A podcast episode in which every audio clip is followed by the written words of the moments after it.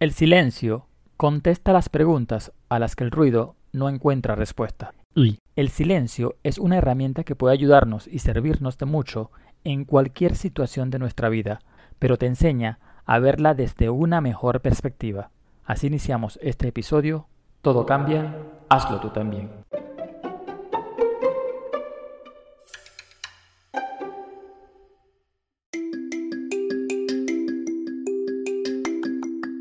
En mi caso, a medida que fui aplicando el silencio, fui aprendiendo que hay cosas en las que es mejor ceder, cosas en las que no te afecten nada callar y en las que todos ganan más al hacerse un poco la vista gorda y no darle tanta importancia. Mi primer encuentro con este dilema fue cuando estudié e hice un curso y se quedó por dentro la pregunta ¿qué prefieres? ¿Ser feliz o tener la razón? Ahora cada vez que veo un conflicto, trato de elegir ser feliz, de conservar mi paz ya no discuto, ni me altero como solía hacerlo antes, pues el silencio eliminó dentro de mí la necesidad de tener la razón. Si quieres callar el ruido exterior y empezar a tener tu propio tiempo de silencio, puedes seguir los siguientes pasos que te recomiendo. Primero, selecciona un momento del día donde puedas estar a solas. Segundo, entra en pequeños periodos de silencio. Para tener momentos de silencio debes empezar con intervalos muy breves. Por ejemplo, decides a las 6 de la mañana permanecer 30 segundos en silencio, tomando en cuenta que este no se trata de que solo por tu boca no salgan palabras, sino también que tu mente entre en calma. Es decir, el silencio debe ser mental. Y tercero, una vez que puedas entrar completamente en silencio en el pequeño intervalo de tiempo seleccionado por ti, lo vas incrementando. Puede ser 15 segundos más. Si crees que ya empiezas a dominar la técnica y puedes extender tu intervalo a periodos más largos, felicidades, estarás meditando. Como lo ves, el silencio traerá mucha calma y bienestar a tu vida, pues te ayudará a estar consciente de tu proceso y de todas las causas que debes mejorar. Pero muchas veces confundimos este silencio con quedarnos callados ante todo, pues la idea de esto tampoco es que permitas injusticias o sufrimientos para tu vida callándote todo lo que piensas.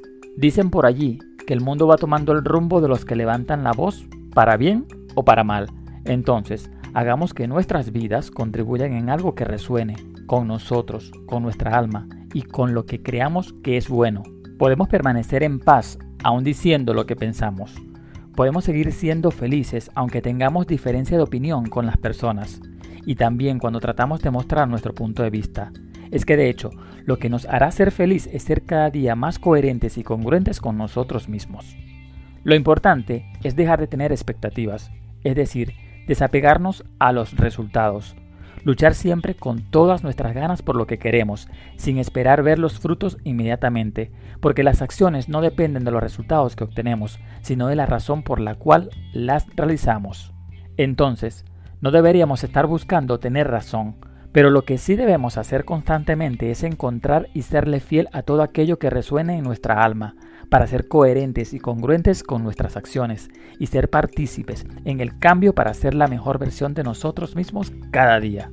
Debemos tener claro que a veces no solo somos indiferentes, sino que también tenemos miedo, miedo a la crítica, a la burla, al rechazo y al qué dirán. No puedo decir que siempre vamos a vencerlo, pero el deber ser es seguirlo intentando. Por último, permítete momentos de silencio para que puedas abrir los ojos y la mente a nuevas perspectivas, porque el mundo no es de los que tienen la razón, es de aquellos que aprenden a ser feliz a pesar de no tenerla. Todo cambia, hazlo tú también.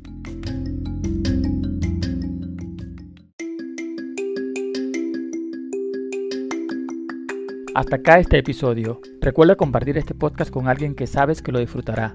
Y no olvides suscribirte y dejarme tu comentario en la plataforma preferida donde escuches podcast.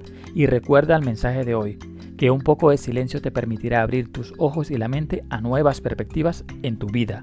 Soy Jurman Rodríguez y puedes encontrarme en Instagram y Facebook. Hasta el próximo episodio. Chao.